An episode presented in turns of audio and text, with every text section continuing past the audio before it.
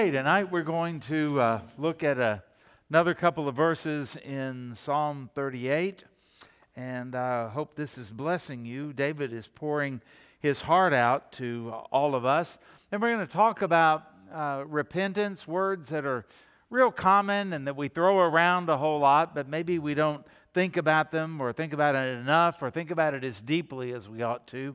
What, what does it mean to repent?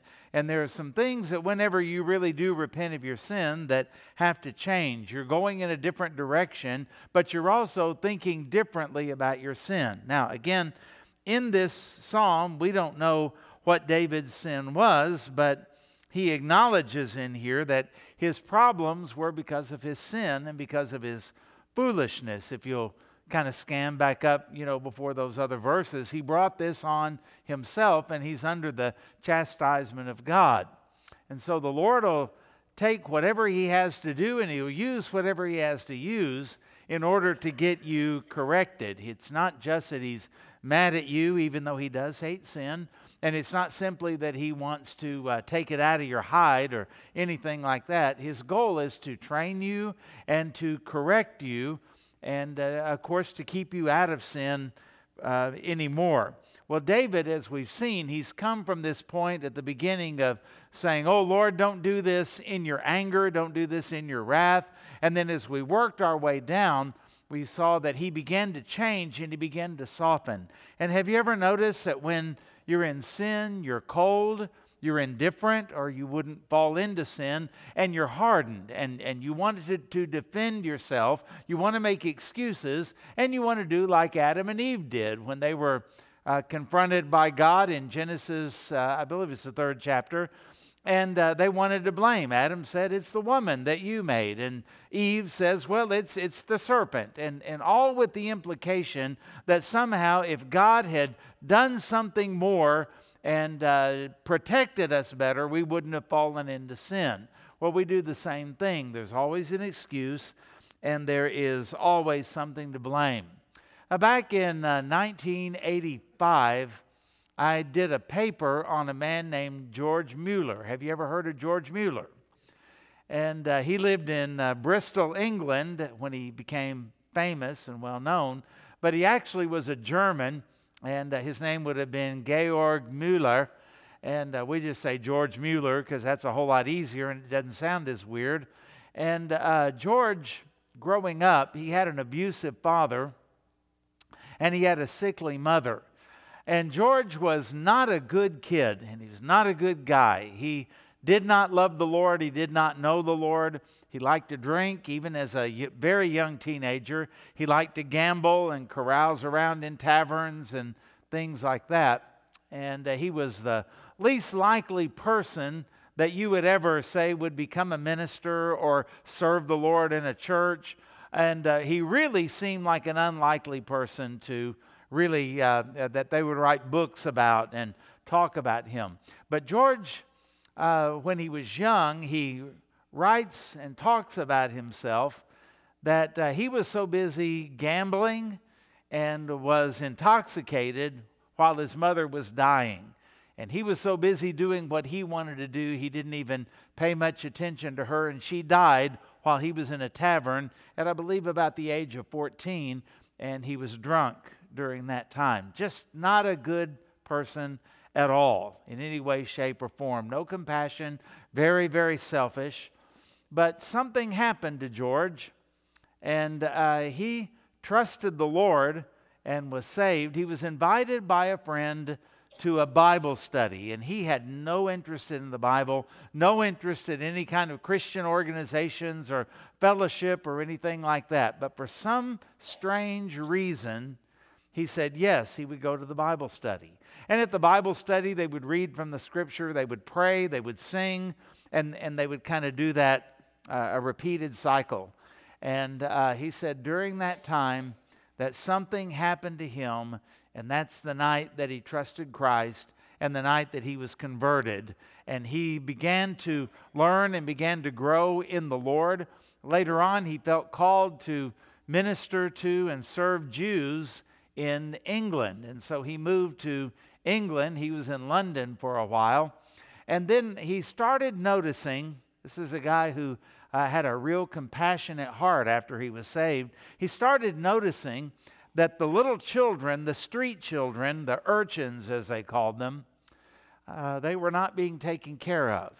And they were dirty, and they were ragged, and they were thin because they didn't eat well, and they were having to beg. He saw in uh, Bristol, England, in the, in the paper, I've forgotten the name of it, a letter to the editor where somebody was writing saying, Why do we have to see things like these children out on the streets? When I go into town, I go for to shop, I go and take my family, I go for entertainment. I don't need to see these skinny little dirty children begging for money and begging for food. And uh, that moved Mueller's heart, that kind of an attitude, because they really didn't do much for anybody back then.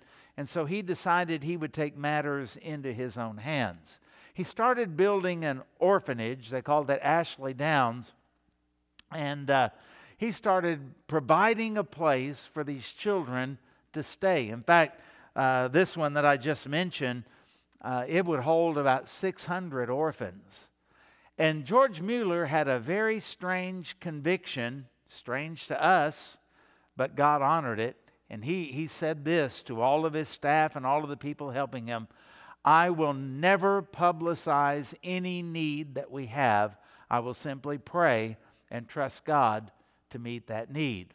Well, the book that I read and did my research out of was written by A.T. Pierson, P I E R S O N, a very old book because he was a man who knew George Mueller. And so he's writing firsthand about this guy's life. And uh, there was a, a night when they didn't have food to feed the orphans. Somebody came to Mr. Mueller and said, What are we going to do? He said, Set the table and bring down the children. So they sat the table and they, brought, they brought down the children. And then Mr. Mueller began to thank the Lord for the food and what he was going to provide, and there was nothing there. All of the people thought this is going to be embarrassing. What is going to happen? And, and uh, th- this is just not going to be good. The children would be disappointed. And before he could uh, finish praying, a knock at the door. Somebody went to go answer the door. You know what it was? A man that had been hired to cater the meal for a wedding got his dates mixed up. The wedding was not for another day or two, but he had all of the food and had it all right there. And he said, I didn't know what to do with it, but I thought Mr. Mueller could probably use it. And so they served all of those children. There was another time when the boiler went out, and the boiler in that cold English winter uh, was on the uh, north side of the building that they had. And so when the boiler went out, that meant that they didn't have heat. When they had to repair the boiler, they had to take the wall out, which meant they had no shelter. George Mueller got the staff together and they prayed and asked God to have favor on them. And in that cold British winter, a strange thing happened. The wind started blowing from the south and not the north, and they were able to keep the children warm enough and they were able to fix the boiler. Just story after story after story after story about a man who said, I'm going to trust God. I'm not going to make my needs known to man because I don't want to get dependent upon anybody or their donations or their favor or anything like that. I can trust my Heavenly Father. Now, this, uh, this famous man who uh, came out of the Plymouth Brethren movement, later became a, a very strong Calvinist and, and, a, and, and, a missionary and an evangelist and a social worker, and uh, built several orphanages, by the way, in a time when they just didn't do those kind of things. You would be surprised, by the way, how much in our nation and in our world and in Europe that comes out of the medical field, that comes out of prison reform and orphanages and different things like that that Christians all started that. They want to make it sound like we're just a bunch of do nothings or anything like that, but that's not true. If Jesus had never come and if there was not churches, there were not churches on earth, you would see very little of any of the things that we uh, call social work or social justice or any of those type of things. They did it for the glory of God. And all of this came from a man who was drunk while his mother was on her deathbed. This kid that you would not think would be uh, worth much of anything. Back in uh, Chelsea, we had a guy that said, Well, he's just not worth shooting. And that's about what you would think of young George Mueller. But God can, as my father in law used to say, he can take a crooked stick and hit a straight lick with it. And we forget sometimes about the power of God and the grace of God and the way that He transforms people's lives. Now, again, when we look at David here, one of the things that uh, impresses me about the scripture is it does not hide its hero's flaws. If this were written by just a, a regular person or a friend of David, you wouldn't hear about David's sin. You wouldn't see his flaws. You wouldn't have an admission like you do in this psalm. This is because of my sin, my iniquity, my foolishness. David would always be the giant killer, the Philistine slayer. He would always be the wise king, the standard bearer.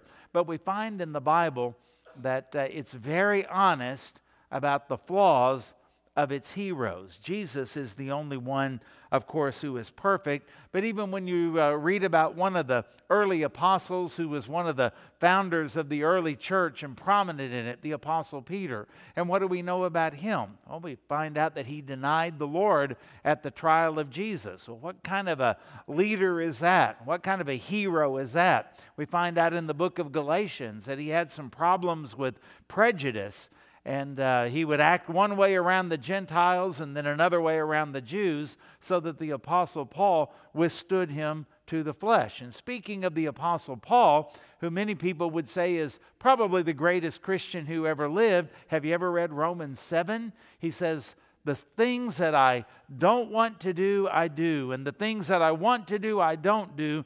Oh, wretched man that I am.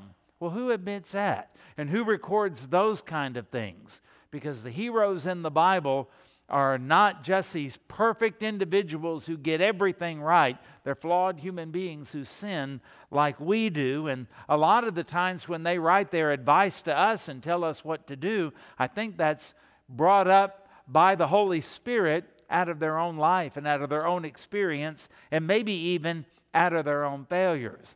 I've often wondered if the book of Proverbs came out of Solomon observing his dad, King David, and the mistakes that he made. And of course, Solomon wasn't perfect either. We find him straying from the Lord and doing all kinds of terrible things until the end of his life when he gets right with God. So I'm grateful that we have a God who's honest with us. I'm grateful that we have a book that is not written by men to cover up people's sins and their flaws, but rather to expose them and to show how merciful and kind and gracious and forgiving our Heavenly Father is, because this is what gives sinners like us hope. Now, when I was about 10 years old, I walked an aisle and I went down and I took somebody's hand, and then they took me uh, to a probably on the front pew, and they had somebody that talked to me and counseled me. And uh, I don't remember anything about that other than that particular thing happening. I don't remember what I said. I don't remember what they said. I don't remember anything at all about that. I do remember that assuming that I was saved, assuming that I was a Christian, uh, as I got older, and I went through some things, and we, I was always in church because our family went to church, and it was not optional in our family. You, you didn't dare ask my mom or my dad, Are we going to church today? That was a given. We were going, whatever the weather, whatever the situation, however late we had been up, whatever other activities were coming up, we were going to be in church. And so, uh, being in church, I was always exposed to the Word of God. And the Bible says faith comes by hearing, and hearing by the Word of God. And I remember over time as I was exposed to the Word of God, and as I got up through high school thinking I was saved and not really caring about it all that much, to be honest. And I remember as I got into college and I kind of took a nosedive and then my conscience was bothering me so bad about the way that I was living. That's when I transferred to uh, Oklahoma State. Never had intended to go there, but I had a high school friend who was there, and uh, he's the one that you've heard uh, preach that has ALS right now. Pray for him. He is uh, preaching at his church on Sunday, and he told me just the other day that he can tell he's really diminishing and growing weaker. But anyway, he had a profound impact on my life, and uh, he said, Let's go to church. And so we did. I hadn't been to church on my own in well over a year.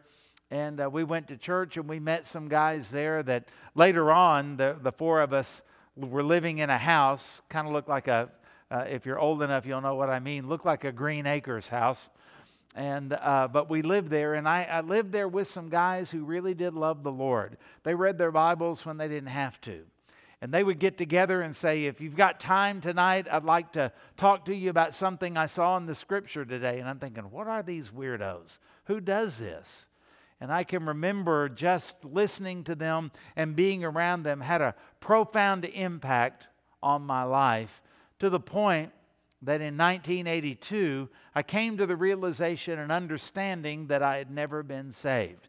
So, what was the difference between being 10 years old, walking an aisle, and doing everything? I mean, I assume I prayed a prayer and did all of that type of stuff, and 22 when the Lord changed my life. And it's what we're talking about tonight.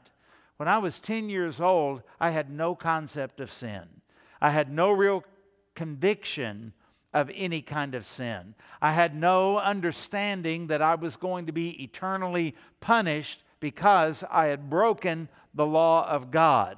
And so I really didn't repent when I was 10 because you have to turn from something and to something in order to repent.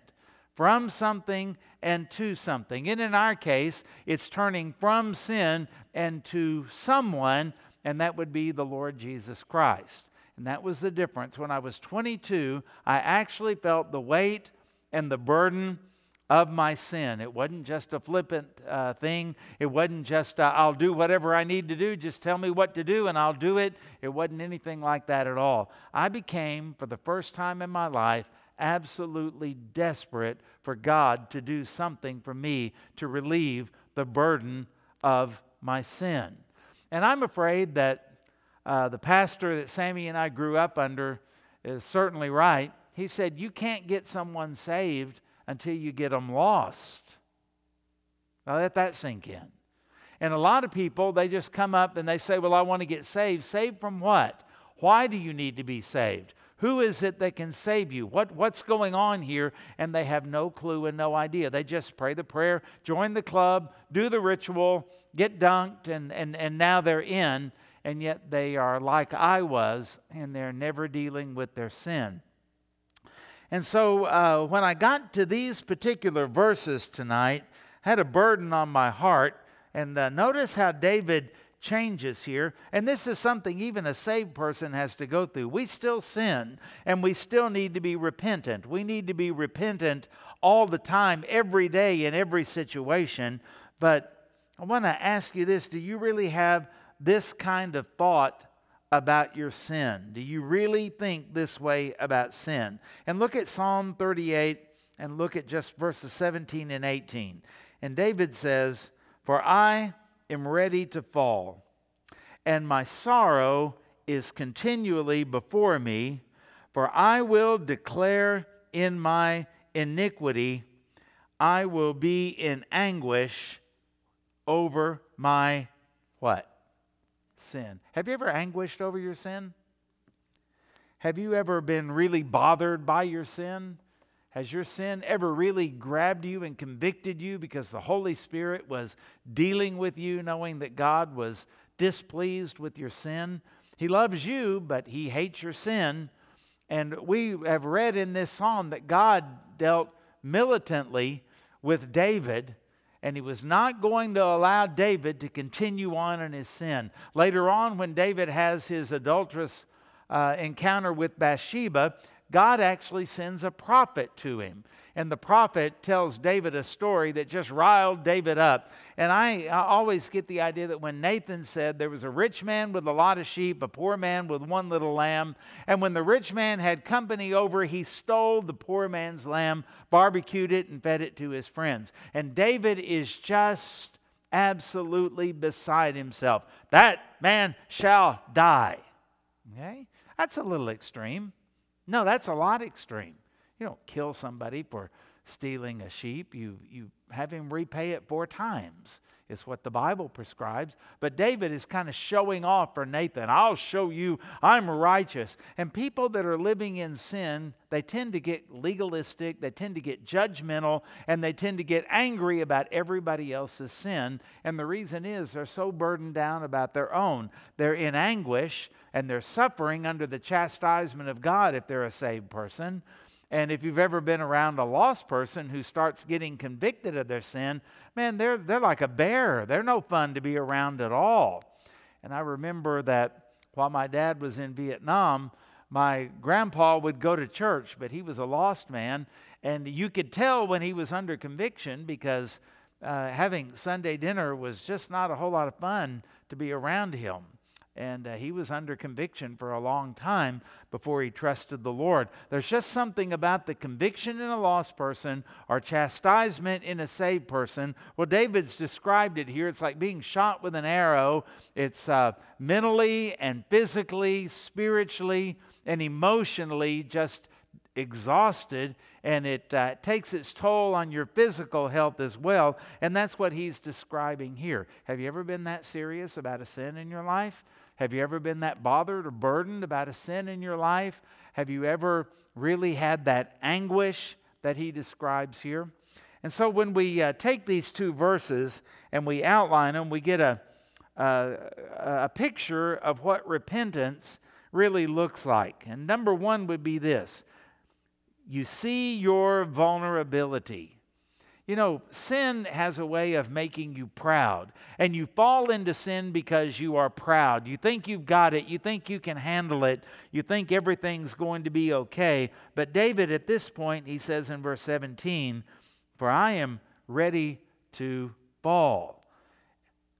This is a person who is being humbled, or maybe we would say humiliated uh, when I think about the difference between those two words, humiliation is very embarrassing, painful, and awful to go through. And a lot of times, because of the way we live and the way we think, we end up humiliating ourselves when we actually should humble ourselves before the Lord. I think of 1 Corinthians chapter 10 verse 12. This is a verse you ought to have memorized. This is a verse that ought to be just in the in the forefront of your mind. The Apostle Paul says, Therefore, let him who thinks, that's an important word, thinks he stands, take heed lest he fall. Now, it's kind of humorous to me, some of the things that are written in the Bible, because the Bible will talk about people who deceive themselves. Can you uh, think about how mental that really is? Really, you deceive yourself? How do you do that? You know, uh, James talks about we can be like the person who looks in the mirror and then walks away and forget what manner of man we are. And that's how we are. When we can look in the Word, we can have our quiet time, we can go to church, and it doesn't change us. And it doesn't change us because we assume the mirror, ah, it's not that bad. I look pretty good. It, it's not a big deal. And we go away with this picture of who we are, and that picture is not reality. We're living in la la land, we're living in a dream world and uh, the reality is when the Holy Spirit shows us who we really are, what we're really doing, how ugly it really is, how awful it really is, how abnormal it really is for a believer. That's not the way we are supposed to live. And now it's time to do something. We've got to change. We've got to repent. We've got to go back to the mirror and wash our face and comb our hair or whatever we do. We can't continue on in the same way that we are. And so that word deceives himself, deceiving themselves, is uh, interesting that we could actually lie to ourselves and we're dumb enough to believe the lie that we tell to ourselves. That's, that's not uh, really good, is it? That, that's kind of weird when you think about it. And uh, the same thing is true in this verse that we just read. Therefore, let him who, what? Thinks he stands. You know what the implication is? He's not really. He thinks he is, but he's not really. He thinks he is standing firm, but he's not. He thinks he's being obedient, but he's not. He thinks he's putting on the good show of being a good Christian, but he's really not. He's only deceiving himself because everybody else can see it, but he can't. Him who thinks he stands. To think you stand is a very proud and arrogant situation here. David says just the opposite. The Spirit's dealing with him. He's under conviction of his sin. He's repenting. He's seeing it. And he said, I'm, I'm really close to falling. I really cannot stand on my own. I really cannot stand up against this pressure. And that's the first step in repenting and really seeing things that change. The proud person says, uh, believes the big lie I can handle this. And how many times have we heard that? How many times have we heard somebody say, Oh, it'll be okay, I've got this? Or how many times have we heard somebody, after everything came crashing down, say, Well, I thought I could handle it. I thought it would be okay. I thought I could manage it. I thought I could keep it out of every other part of my life. I thought I could keep it from hurting other people. That's the big lie. Um, this makes me think of the passage in Joshua chapter 7 particularly in verse 19. Now, this is the story. Joshua fought the battle of Jericho and the walls came tumbling down, right? Can you imagine when the children of Israel finally crossed the Jordan after all of those years of wandering in the desert? And they are thinking, on one hand, they were wandering, W A N D E R, and uh, now they're wondering, W O N D E R, how are we going to do this? We're just a group of ex slaves and we're the second generation. We're really not trained to fight. We're really not good at all of this. How are we going to do this? How is God going to give us the land? And Joshua said, Oh, well, here's how. We're going to go to Jericho, that walled city, and uh, it's a fortress actually, and we're going to go to that and we're going to march around it. Oh, are we? That's your strategy? That's a great strategy, Joshua. And, uh, you know, God will take care of us. So they went and they marched around the wall. And then they went back to their camp. Can you imagine what they probably were saying? Can you imagine what Joshua heard? Well, that worked. Yeah, that was a good deal. That's a great strategy. Now, I may not be a military genius, but I don't think that's how it works. And they did it the next day, and the next day, and the next day. And they did it until they had done that one time a day for a week. And then uh, they went on the seventh day and they marched around it seven times. And then Joshua said, And uh, then shall ye shout. When you hear the trumpet sounding, then, then you shall shout. Okay, this is just getting better and better and better and better, isn't it? We're marching around at the bottom of this wall. The archers up on the top could just pick us out, uh, they're sharpshooters, and just take us out. Can you imagine how they were thinking and, and feeling and all of that? But you know what happened when they shouted? There was a rumble, there was a roar, and those big walls that you could drive chariots around on the top of them came tumbling down, and the Israelites plundered the city. Now, God had told them, don't take anything. This is not a city where you're going to be allowed to go in and take the spoils. But there was a guy in there in the armies of Israel who said, Well, you can't let all this go to waste. I could be set up for the rest of my life. And this guy's name was Achan. And Achan took the things, the accursed things, the Bible calls them, and he hid them in his tent. He buried them. And he was going to take them home and sell them and live off of the proceeds after he got through with the battle.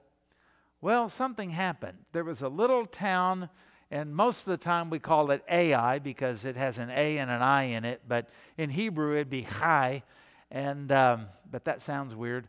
So uh, they were going, and uh, whenever they got ready to leave, uh, Joshua was talking to his generals, and they said, Hey, listen, this little town, we don't even need to take our full army. And Joshua was going, Okay, go and conquer it, and then come back when you get through. Well, they got whipped, and a lot of people died. And they came back, and Joshua goes before the Lord. What in the world? I thought you were going to bless us. I don't understand this. And basically, the Lord says, quit whining and get up. There's sin in the camp, and that needs to be dealt with. Even though it was a secret sin, it was a destructive and a deadly sin. Remember that story? And so, when they finally, through a process of elimination, they found out who it was, that it was Achan. And in chapter 7 of Joshua, verse 19, says, Now Joshua said to Achan, My son, I beg you, give glory to the Lord God of Israel and make confession to him. Did you know you glorify God by confessing your sin? That's what it says. You glorify God by confessing your sin, not by hiding it. And tell me now what you have done. Do not hide it from me. And Achan answered Joshua and said, Indeed, I have sinned against the Lord God of Israel, and this is what I have done when I saw among the spoils a beautiful Babylonian garment, 200 shekels of silver, and a wedge of gold weighing 50 shekels. I coveted them, and I took them, and there they are, hidden in the earth in the midst of my tent with the silver under it. You know what we find here? Achan thought he could get away with it. Achan thought, if nobody knows, I'll be okay. But there's always a problem with secret sin. You know what that is? God knows. God knows. And God deals with it.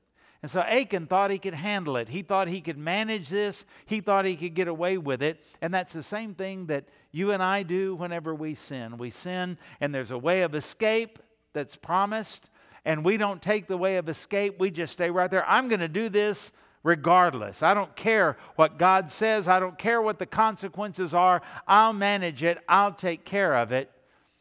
And that never happens. Never happens because we have God to deal with because He sees what is in our mind and He sees what is in our heart. And it's pride that causes us to do that and to continue in sin, not to take the way of escape and to just think that we can handle it. We're thinking more highly of ourselves than we ought to think. So that's the first step in repentance. You've got to humble yourself before the Lord. You've got to realize how vulnerable you are and that you can't handle it and you can't get away with it and you can't stand up against what God is going to do and you can't even manage the consequences of sin. It always gets away from you. Number two, you have to see the consequences of sin. How many people, if they knew what the consequences of their sin was going to be, that would have stopped them, but they couldn't see it. They may have been warned, but they couldn't see it. They may have had a glimpse of it, but they said, Oh, that'll never happen to me. We live a lot of things in our life like that. We think that it'll never happen to us, but we need to see the consequences. And David says, And my sorrow and by that, he's talking about my sense of loss and grief and mourning is continually before me. In other words, everywhere he steps, he steps into the dark. He steps into depression. He steps into weeping. He steps into loss. He steps into grieving. And it's. Um, that kind of thing to where if you've ever had your shadow in front of you because the sun was behind you, your shadow's always, always there. You can't outrun your shadow, it's always there. You're always stepping into it. And David says, I can't get out of this sorrow. I can't get out of this grieving. I can't get out of this despair that I am having here before me.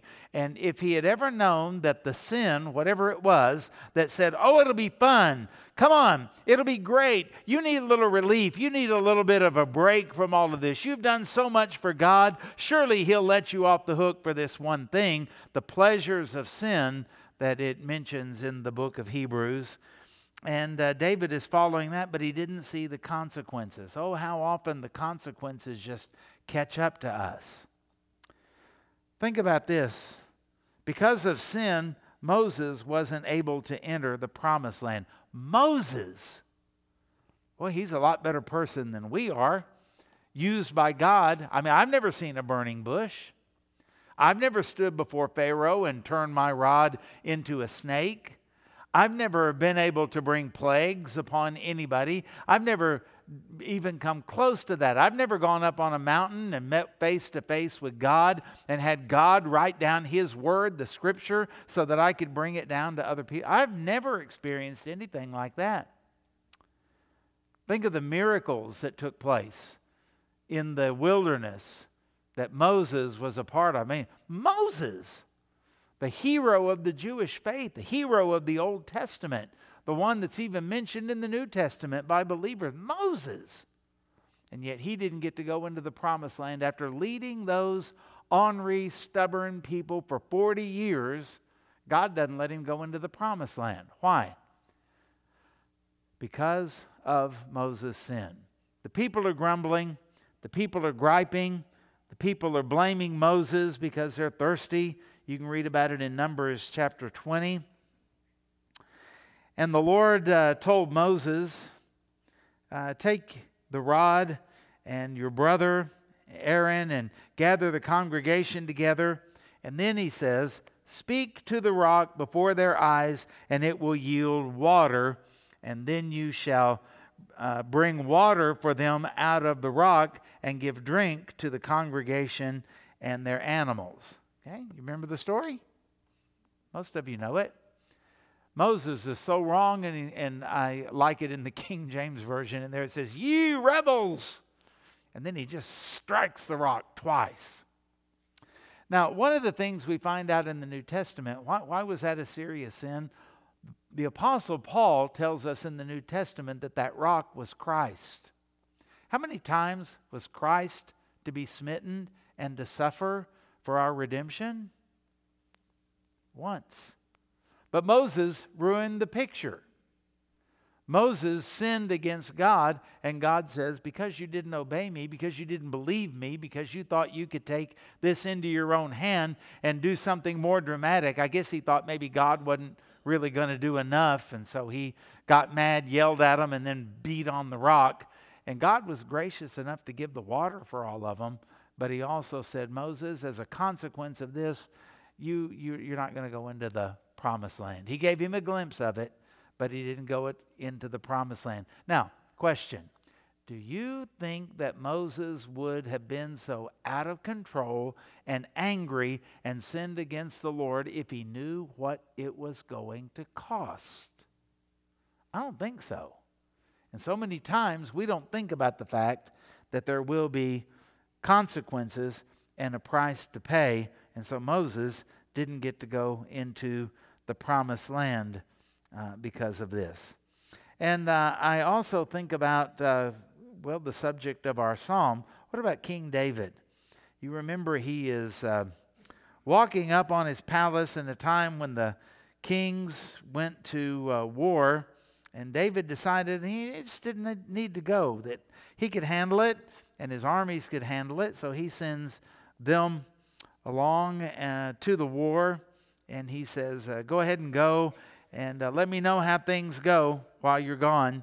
Well, he gets bored or something, and in 2 Samuel uh, chapter 12, we find that after he has committed adultery with Bathsheba, and after he has covered it up for a long time, several months, because the baby that she conceived hasn't been born yet, and uh, David, if you read Psalm 32, he says, Your hand was heavy upon me, and I covered my sin, and uh, just dried up and, and just shriveled up, and uh, was weak, and all of that, a little bit like uh, Psalm 38. But um, God sends a prophet. The prophet's name was, anybody remember? Nathan. Yeah, Nathan the prophet. And Nathan comes before him and tells him that story about the rich man, you know, killing the poor man's lamb. And David has that reaction. And can you imagine what it was like when self righteous David standing up for the poor shepherd and, and I'll take care of this, and that's not going to happen in my kingdom, not on my watch. And can you imagine what it must have been like when Nathan, I picture Nathan with a long bony finger going, You are the man. Whew. And as a result of that, David says, I've sinned against the Lord. And Nathan goes, Okay, the sin is taken from you. You're not going to die. But the child that you fathered here is going to die. And then he also says this, and the sword will never depart from your house. And it's going to rise up from your own family. Have you ever heard of Absalom? Absalom's rebellion? Have you ever heard about what happened in David's family with uh, Amnon and Tamar when uh, this boy rapes his own sister? And then because David feels just morally uh, bankrupt in all of this, what is he going to say after what he's done with Bathsheba? So he doesn't do anything to his son. And so Absalom, Amnon's half brother, he says, Well, I'll do something. And so he murders him. I mean, everything just gets worse and worse. And then it goes from there to where Absalom actually tries to steal the kingdom from his own father, David. And David has to run for his life. Absalom eventually is killed in battle and David mourns over him. But David's life, do you think that when he was on that roof and he saw Bathsheba, do you think if he knew what it was going to do to his family and to him through all of that, do you think he would have said, mm turn around, go back inside? But we don't always see or know the consequences of sin. And David gives us a clue into what kind of man he was because after Bathsheba sent word to him, I'm pregnant. What did David do? He murdered her husband to cover it all up and then married her real quick so that nobody would be able to figure it up on the calendar that there'd been some hanky panky going on there. He covered up his sin. What is that? Anytime we cover up our sin, there is this prideful idea of saying, I can handle this. I can manage the consequences, I can cover it up, and I can get away with it. Well, that didn't work for Moses, and in 2 Samuel chapter 12, it didn't work for David either, and he paid a, a high price. Some people talk about the high cost of low living. David could say amen to that. You know, there's another thing that happens too whenever we continue in sin. We think we're keeping it private, but other people are stumbled. In 1 Corinthians chapter 8, verse 9, uh, we read this But beware lest somehow this liberty of yours become a stumbling block to those who are weak. Now, do you remember what Jesus told us about stumbling one of his little ones? He didn't say he was going to tie a millstone around your neck. That's not the punishment. He said it would be better for that person if they did. So think about tying a millstone around your neck and jumping into the sea, and you go, oh, that would be horrible. Well, Jesus said it's better than what will come to you if you uh, don't take care of his little ones. God takes it seriously when you stumble one of his little ones. So whenever somebody can go, well, they do it, and it didn't seem to hurt them, so I guess I can do it too. Uh, God has something very severe to say about all of that. And so we don't want to be a stumbling block to anyone. And how about this? Your personal walk with God suffers. Remember that joy? Remember that freedom? Remember that peace? Remember that zeal? Remember that hunger? Remember the victory that was in your life? What happened to it? Well, sin causes that to diminish. Isaiah 59 1 and 2.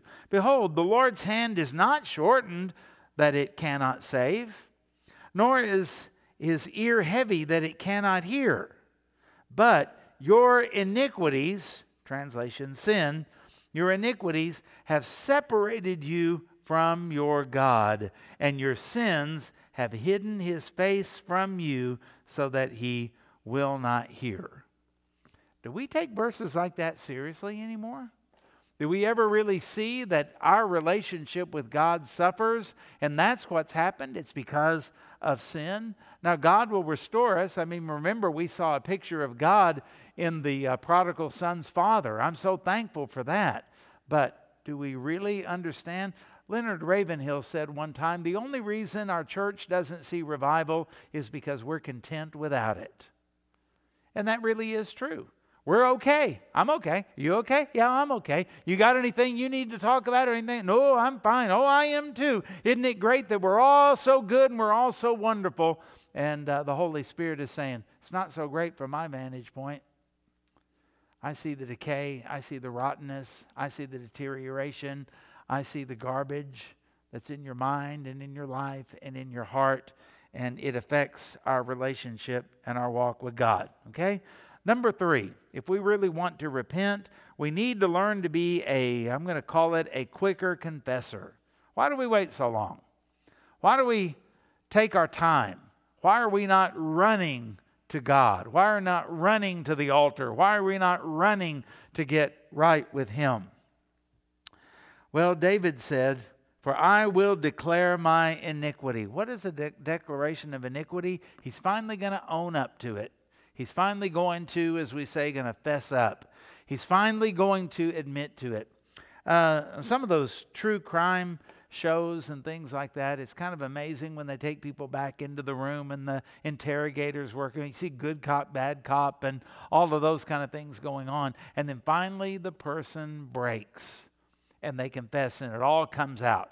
They can't keep it up anymore. This is where David is. David's saying, I'm guilty before God. I've sinned against God, and I'm not going to cover it up anymore. I'm just going to let it all out. Well, what will happen if people know? David says, I don't care. What's going to happen if I admit to all of this? Will anybody ever trust me again or respect me again? He said, I don't care. I've got to get rid of this burden. I've got to get this right with God. That's the only thing that matters.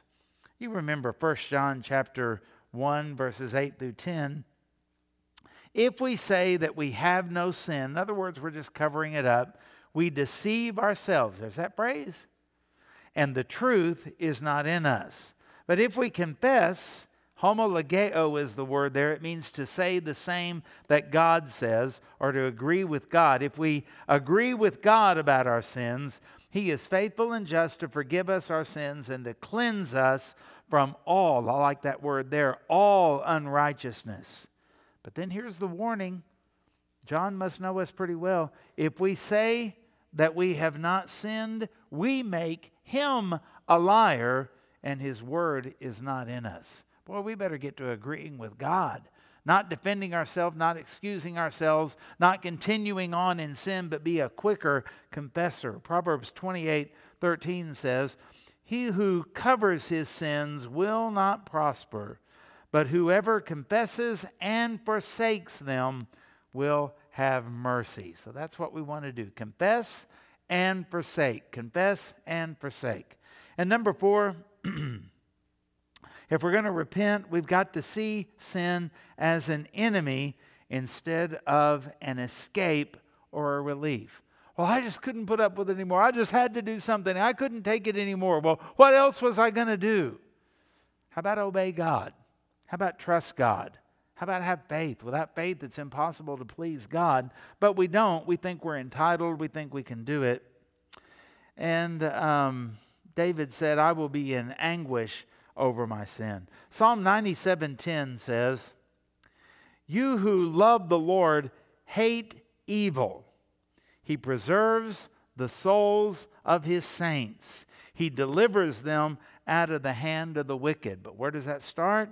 We've got to hate evil. We cozy up to our sin. It's like trying to pet a rattlesnake, and it never works out well. We've got to hate sin like God does. That's exactly what He expects. Romans chapter 12, verse 9. Let love be without hypocrisy, abhor what is evil, and cling to what is good.